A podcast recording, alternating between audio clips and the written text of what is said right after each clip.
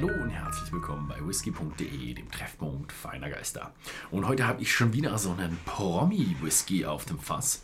Und zwar heißt der Whisky Number 9 und es ist der Slipknot Number 9. Also ja, Slipknot wie die berühmte Metal-Band Slipknot. Und ich habe schon wieder was Neues gelernt. Es gibt noch eine weitere Richtung Metal und die heißt New Metal. Ich habe ja jetzt schon True Metal äh, ja, so kennengelernt. Jetzt gibt es noch New Metal, aber ich habe nicht ganz genau rausgefunden, was die so definiert. Und ich muss auch zugeben, ich höre kein Slipknot. Ich bin kein Metal-Fan. Und ja, nichtsdestotrotz, wir werden heute uns dem Whisky stärker widmen. Es ist ein Whisky aus Iowa und zwar von Cedar Ridge. Also eine Zusammenarbeit zwischen der Brennerei Cedar Ridge und dem Bandgründer Sean Crahan? Cran Crahan? Clown. This is, yeah, band name. And yeah, he worked together because he comes from Iowa with his distillery and they created this whiskey. They actually, oh, Entschuldigung. Also, die haben zusammengearbeitet mit ihm und haben diesen Whisky kreiert. Ja. Und das Interessante ist, er kommt auch aus Iowa und äh, sie haben auch sogar die äh, Mash Bill, also die Zusammensetzung herausgebracht. Also in, in Amerika machen sie ja nicht immer nur Single Malt, sondern sie haben immer ein Rezept dafür. Und das Rezept ist 51% Mais, 35% gemälzter Roggen, also Rye, und 14% Gerstenmalz, also unser normales Barley, was wir vom Single Malt kennen. Klingt recht interessant. Also sie dürften es Bourbon nennen, haben sie jetzt nicht. Ähm, wahrscheinlich ist das die normale Mash Bill dieser Brennerei, die dann auch ihren Bourbon rausbringt. Ich muss zugeben, ich habe von Cedar Ridge noch nicht, äh, noch keinen Whisky probiert. Also werde ich den, ja, einfach so ohne Hintergrundwissen von der Brennerei bewerten. Schön ist, ähm, sie haben sogar eine Altersangabe. Mindestens drei Jahre, 45% äh, ABV. Und ja, ohne Farbe und ohne Kühlfilterung. Und was will man mehr? Also ein schöner amerikanischer Whisky. Schauen wir mal, wie, wie gut die Mashbill ist. Für 35% Roggen erwarte ich eigentlich schon eine ganze Menge Würze. 35% Roggen ist schon sehr, sehr heftig. Also das ist kurz vor einem Rye Whisky. Oh ja, das riecht man. Also der hat ein, eine kräftige Rye-Influence. Also in einem Blind Tasting würde ich sofort dazu einen Rye Whisky sagen. Also das ist, kommt ein bisschen davon, Rye ist im Geschmack stärker. Wenn du ein bisschen Rye reinmachst, kriegst du viel stärkeren Geschmack an Rye.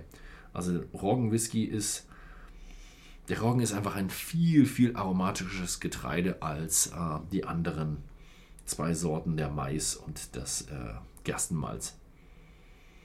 Also es ist ein, aber es hat so ein bisschen was buttriges, zuckriges, zimtiges.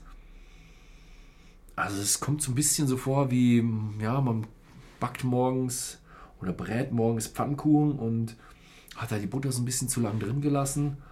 Irgendwo macht noch jemand Zimt und Zucker und aus irgendeinem Grund haut irgendjemand noch Nelken rein. Mhm. Ja. Oh, klasse. Also schon ein, eine schöne Mischung aus einem netten Bourbon-artigen Whisky und einem Rye Whisky, wobei der Rye dominiert schon. Hm. Hm.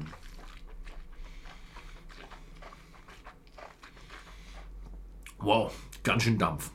Also richtig, auch hier kommt der Roggencharakter stark raus. Mit einer guten Menge an Süße. Hm. Hat auch so was Buttriges, bisschen Nussiges, aber auch was, was ähm, Fruchtiges. Also so ein bisschen so ein Apfelcharakter. Also dieses, mh, mm, dieses Apfel-Zimt-Thema, das kommt ja, ist ja in super vielen äh, Gerichten drin, dass man sagt Apfel mit Zimt, äh, das harmoniert immer perfekt. Das kriegt man hier so, da kriegt man so eine, so eine Erinnerung daran. Ich kriege da wirklich so eine schöne Erinnerung an so einen Apfel-Zimt-Kuchen. Wobei der Kuchen dann noch kräftig gewürzt ist mit Pfeffer und was sind das noch? Wie nicht Kardamom, Nelken. Oh, jetzt im, im Geruch habe ich ein bisschen, wie heißt es, Nutmeg, äh, der oh, Fällt mir das deutsche Wort nicht ein. Hm. Also sehr würzige Geschichte. Ja, die Metaler mögen sich ein bisschen würziger. Mhm. Mhm.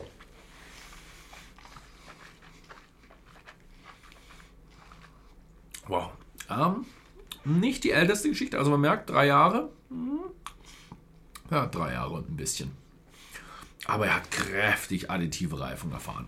Richtig schön aus dem Fass die Süße rausgenommen, Karamelligkeit, so ein bisschen die Runde, kombiniert dann mit so richtig schön der Schärfe, dem, dem Pfeffrigen und dem Würzigen aus dem Rye.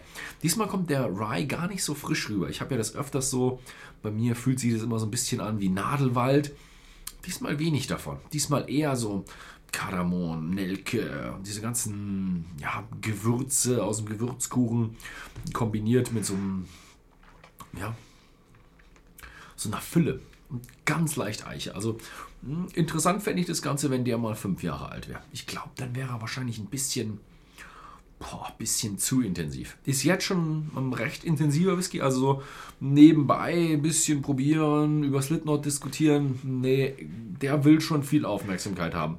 Also wer so ein bisschen darauf steht, so ein bisschen Richtung Rye, Mischung aus Rye und Bourbon, eher Richtung Rye, der ist bei dem Whisky genau richtig angesortiert. Alle anderen müsst aufpassen, müsst äh, den Rye auf jeden Fall akzeptieren in diesem Whisky. Ja, Vielen Dank fürs Zuschauen. Wem es gefallen hat und wer auf Slipknot steht, schaut bei uns im Shop vorbei. Da gibt es die Flasche zu kaufen. Vielen Dank fürs Zusehen und bis zum nächsten Mal.